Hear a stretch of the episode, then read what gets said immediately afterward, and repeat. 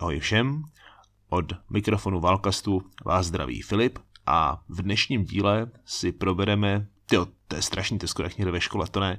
V dnešním díle se podíváme do trošku exotických krajů a sice na ostrov Tarava. Když jsem přemýšlel o tématu dnešního dnešního dílu, eh, tak jsem si říkal, co by to tak zhruba asi mohlo být, protože východní frontu se mě rozebírat nechtělo, to si myslím, že je eh, v každém dokumentu 150krát, západní frontu taky úplně ne. No a říkal jsem si, že docela dobrým východiskem z tohoto dilematu by mohly být některé střetnutí v pacifické oblasti, protože tam ta krajina a vůbec celkově prostě ty ostrovy jsou prostě nádherný. Akorát když si k tomu pak připočtete ty události, ke kterým tam docházelo po dobu trvání druhé světové války, tak už to prostě tak krásný není.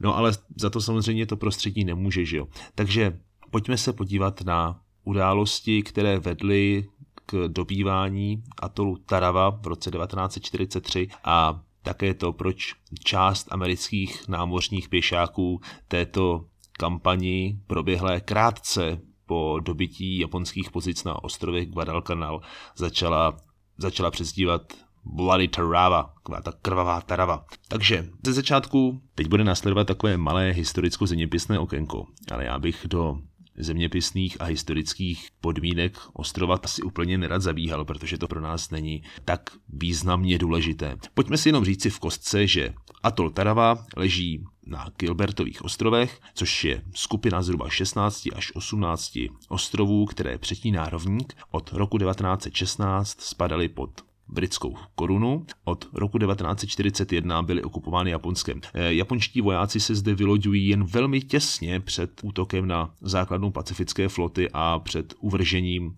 Spojených států amerických do druhé světové války. No a do hledáčku amerických plánovačů se Gilbertovy ostrovy dostávají ještě v době trvání posledních fází dobývání japonských pozic právě na ostrově Guadalcanal, které byly zmáhány v rámci operace Watchtower, což byla jedna z nejdelších bitev v pacifickém válčišti vůbec. Objevují se zde dva návrhy strategií, která dál postupovat proti japonskému panství v pacifické oblasti a v Ázii.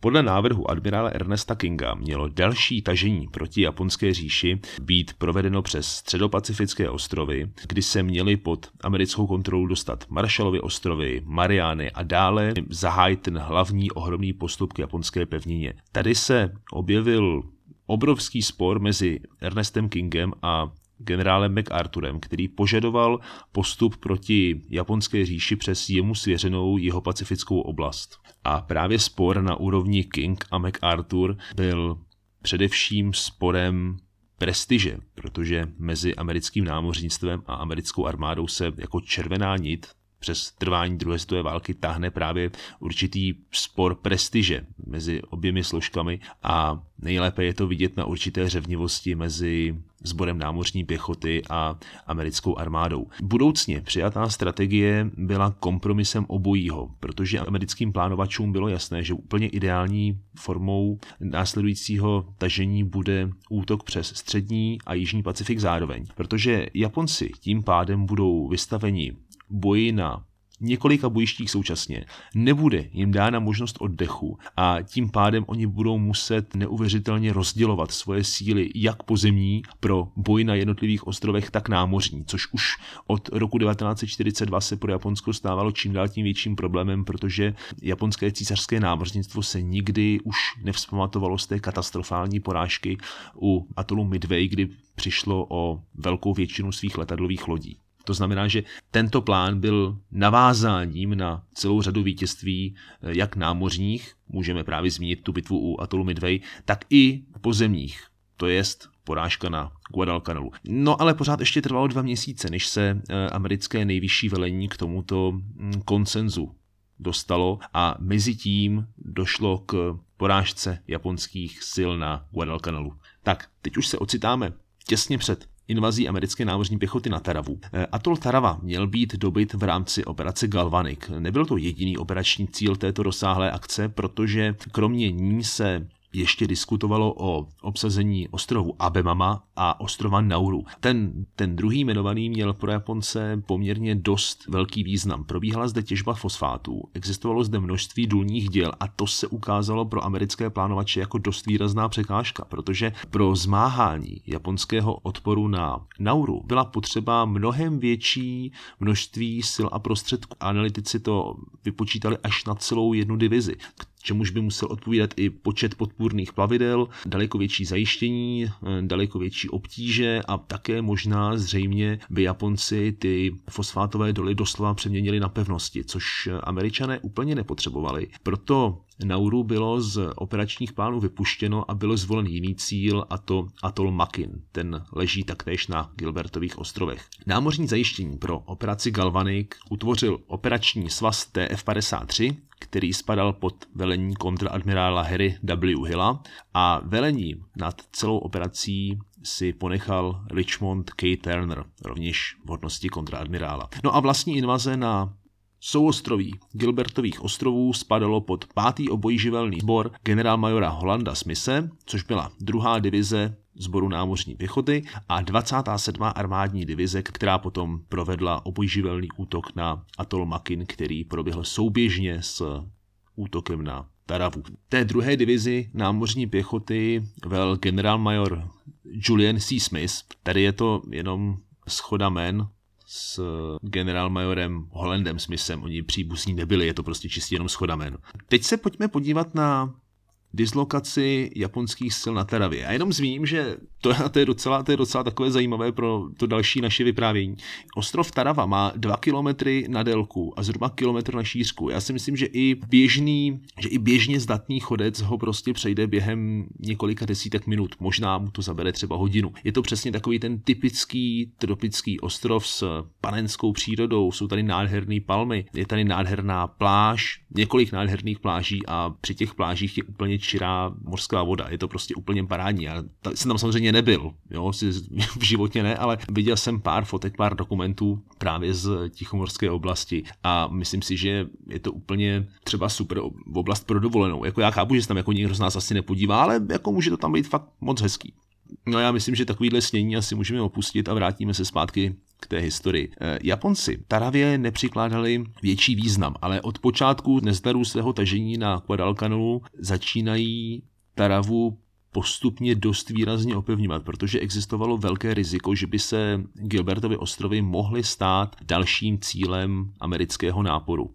Od ledna roku 1943 ta tvář ostrova prošla brutální plastickou operací. Tu má na vině, nebo v úvozovkách, O tuto plastickou operaci se postaral 111. stavební prapor poručíka Murakamiho, který zde buduje stovku kulometných pozic umístěných do takových prefabrikovaných železných zvonů. E, buduje tady střelecké pozice, které jsou podstatně zesíleny palmovými kmeny, podstatně zesíleny vším možným, e, co bylo po ruce a také zde Japonci staví množství opevnění, které tady předtím nebyly. Byl tady zákopový systém, který před lednem 1943 nebyl tak úplně dobrý, nebyl tak úplně rozsáhlý a v lednu 1943 začal být podstatně rozšiřován. Kolem pláží na ostrově vyrostly vysoké zdi a poměrně bytelné hráze, které měly jediný úkol. Tyto totiž měly znemožnit přistátí plavidel s nepřátelskou pěchotou, což částečně vyšlo potom eh, během dobývání pozic na Taravě a na ostrov byla svezena a posílena dělostřelecká výzbroj. Můžeme se dopočítat zhruba až 54 děl v různých rážích. Tarava také byla cená pro svoje polní letiště, které výrazně získalo na obraně. Byla totiž výrazně posílena obrana tohoto letiště protiletadlovými zbraněmi a byly zde vybudována kulometná hnízda pro lehké i těžké kulomet. Abychom nezapomněli na ženijní překážky, tak kolem celého ostrova byly nataženy stovky metrů osnatého drátu, umístěny stovky překážek proti tankům, které se svařovaly přímo až na Taravě a ty se táhly zhruba v hloubce několika desítek metrů od pobřeží. No a samozřejmě nelze opomíjet ani minová pole, která byla tvořena protipěchotními a protitankovými minami. To opevnění ostrova z tohoto hlediska bylo velmi bytelné a bylo velmi silné. Velitel taravské posádky admirál Keiji Shibasaki velel síle 2600 mužů a nechal se slyšet, že nepřítel by potřeboval 1 milion mužů a 100 let k dobytí ostrova pod svoji kontrolu. Americké námořní pěchotě to trvalo tři dny ale to byly skutečně tři dny pekla. Protože, jak známo, japonští vojáci se odmítali vzdávat, byli velmi tvrdými a velmi odhodlanými válečníky. Admirál Shibasaki se při obraně ostrova mohl opírat o šestou vyloďovací skupinu, té velel fregatní kapitán Kagesuke, měl pod sebou 1052 mužů a sedmou vyloďovací skupinu pod velením fregatního kapitána Sugaje, to bylo zhruba 1520. Když se bavíme o těch vyloďovacích skupinách, co to vlastně bylo zač, nebo jak bychom to mohli popsat. Asi nejjednodušším pojmenováním nebo nejjednodušším popisem by, by bylo říci, že šlo o určitou obdobu námořní pěchoty, ale v japonském hávu. Bo japonské námořnictvo nemělo svoji námořní pěchotu do přibližně 20. let 20. století, kdy začínalo z déle sloužících vojáků armády, což je poměrně docela zajímavé i vzhledem k určitému nevztahu mezi japonskou armádou a císařským námořnictvem. Začala rekrutovat speciální vyloďovací skupiny, které procházely odpovídajícím výcvikem, měly odpovídající morálku a, jak jsem říkal, rekrutovali se z déle sloužících příslušníků pozemní armády. Japonští námořní pěšáci nebo příslušníci speciálních vyloďovacích skupin byli neskutečně tvrdí bojovníci bojovníci. Do těchto oddílů jste se nedostali takřka z ulice, museli jste opravdu mít odslouženo něco v císařské japonské armádě, která už sama o sobě byla jednou z nejtvrdších na světě. A tady jste prošli ještě takovým zdokonaleným výcvikem v Tady se to prostě ještě třeba vynásobte dvěmi. Opravdu tito vojáci byli velmi tvrdými válečníky. Vedle těchto vyloďovacích skupin se obrana ostrova mohla opřít ještě o 14 lehkých tanků Hago poručíka Ochtanyho. Tak a blížíme se k listopadu roku 1943 a 20. listopad byl počátkem invaze na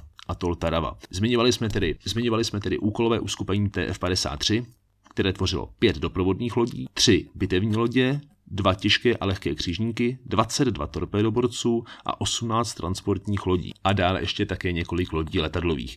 TF-53 po dobu cesty k Teravě nebylo nijak ohrožováno japonským námořnictvem, protože to si lízalo rány po katastrofální porážce u atolu Midway a po některých námořních středech u Guadalcanalu, kde utrpělo eh, četné ztráty. To samotné vylodění na plážích Taravy ovlivňovala řada spoždění, protože před ostrovem existovala oblast s mořskými proudy. Prvním spožděním už bylo právě silné vlnobytí při nástupu námořních pešáků do člunů. Dále se pak invaze spozdila kvůli spoždění před invazního náletu a celá, celý podnik se dostával do stále většího a většího skluzu, což, což se na velení projevovalo s takovým tím zvýšeným stresem, ale což je naprosto logické. Nebyli to ale američané, kdo vystřelil první, byli to Japonci, eh, kteří otevřeli palbu, protože první granáty totiž přiletěly právě z japonské strany a byla to baterie 203 mm děl na poloostrově Temakin, která zahájila palbu. Přibližně v 5 hodin ráno 20. listopadu se rozpoutalo na Taravě doslova peklo. Americké bitevní lodě zahájily palbu právě to brutální předinvazní ostřelování. E, máme-li věřit výpovědním pamětníků, tak to ostřelování z bitevních lodí, z torpédoborců, z kazování bomb, z bombardérů vypadalo asi tak, jako kdyby to celé bylo jedna souvislá kulometná palba, akorát, že prostě vedená z těžkých děl. Dokonce námořní pěšáci, kteří byli nováčky v druhé divizi námořní pěchoty, tak se těch starších ptali, jestli tam vůbec ještě bude proti něčemu bojovat, protože e, ten objem přívalu ocele na Taravu byl tak ohromný, ohromný, že prostě to nebylo možné vůbec, aby to jako nikdo přežil. No a právě e, ti námořní pěšáci, kteří byli na Guadalcanalu a znali, znali myšlení japonských vojáků a jejich bojový zápal, tak jim říkali, že to velmi brzo uvidí, proti čemu budou stát, protože oni věděli, že Japonci jsou skutečně schopní přežít nemožné ostřelování, které by asi normální námořní pěšák nebo normální voják svým výcvikem asi prostě nepřežil. Byl tedy krutý omyl myslet si, že na Taravě nezbude živá duše. V 7.15 vyráží LVT-1 a LVT-2 a vyloďovací čluny k plážím Červená 1 a Červená 2. Později se vytvořila ještě eh, pláž Červená 3 vedle pláží 1 a 2, které byly uvozeny takovou velikou rozlehlou zátokou, které od eh, pláže Červená 3 oddělovalo takové dlouhé molo. Tady bych udělal takovou malou odbočku. Vy z vás, kteří jste hráli Medal of Honor Pacific Assault, tak tento ostrov budete velmi dobře znát, protože tady to molo vám několikrát zachránilo život, aspoň já, když jsem to hrál, tak se, protože tady podél toho mola se v krupobytí japonské palby právě plížíte k pobřeží Teravy. Vyloďovací čluny se záhy po opuštění těch velkých plavidel dostali do velkých problémů, protože uvázli přibližně 200 metrů od pláží na skalnatém dnu. Už tady američané začali počítat první velké ztráty, protože ty čluny byly japonským dělostřelcům a kulomečíkům vydány na milost a nemilost. Dále přes přes tuto oblast Skalisek se poměrně pohodlně dostali pouze ty pásové amtraky a ty potom rovněž byly vystaveni té brutální japonské palbě ze břehu. Tam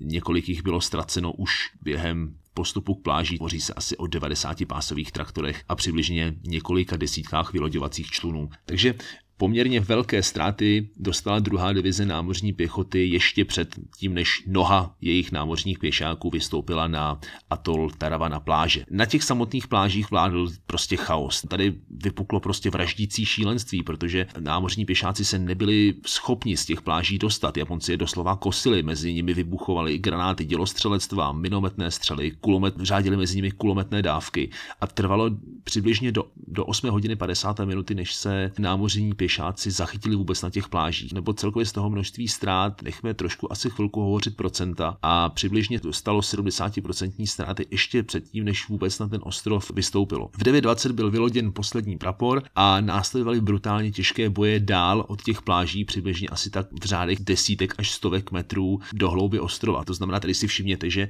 že k těm brutálně těžkým střetům docházelo už na samotném Prahu toho ostrova. Nebylo to snad dál někde během posledních fází invazí nebo, nebo takhle ne vůbec. Tady prostě se ty, ten, ten japonský odpor začal okamžitě hned na Prahu ostrova. Do konce 20. listopadu bylo vyloděno na 5000 námořních pěšáků, což když zase si uvědomí, že to je, to je v podstatě ohromná síla proti tomu ve srovnání s počty japonských obránců. Jestli vás napadá, jestli Japonci vůbec někdy měli šanci ke zvrácení vývoje té bitvy, tak eh, ano, teoreticky měli a byla to noc z 21. na 22. listopadu. To byla jediná šance, kdy Japoncům byla odkryta, byla Japoncům odkryta šance na zvrácení průběhu boje. V japonské vojenské strategii totiž Japonci se v řadě případů spoléhali na velmi na překvapivou taktiku nočních útoků. V noci ze 21. na 22. listopadu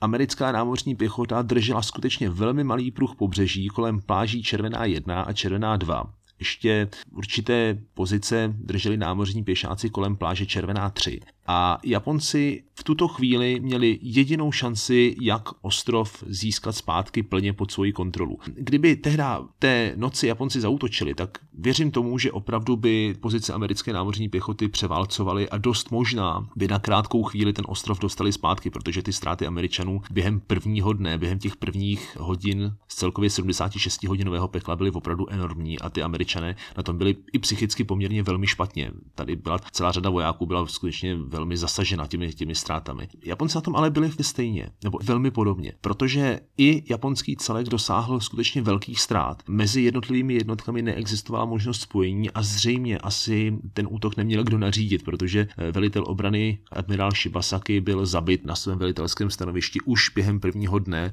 střelou z torpédoborce USS The Shield. To znamená, že i když byli Japonci velice dobrými válečníky, velice dobrými bojovníky, tady ten útok prostě neměl kdo skoordinovat, neměl ho kdo vyhlásit a hlavně ho neměl kdo, na, kdo naplánovat. To znamená, že neproběhl což byla, tím si Japonci zavřeli dveře k možnosti zvrátit průběh bitvy na atolu Tarawa. 22. listopadu ráno stále přetrvávala nemožnost spojení sil s plážemi Červená 1 a Červená 2. Mezi nimi se totiž nacházel prostor, který námořní pěšáci nazvali The Pocket, neboli kapsa. Bylo to soustřední asi 500 Japonců, kteří prostě byli dost velkým problémem při spojení sil z těchto dvou pláží. Nicméně vojáci z druhé divize námořní pěchoty provedli ještě útok na jich ostrova, kde zřídili pláž Zelená, mariňáci z pláží Červená Červená 2 a 3 podnikli útok na letiště, kde byli zataženi do dalších brutálních a zuřivých bojů, protože Japoncům se podařilo vytvořit nové obrané pozice, které odmítali opustit i přes tvrdé ostřelování z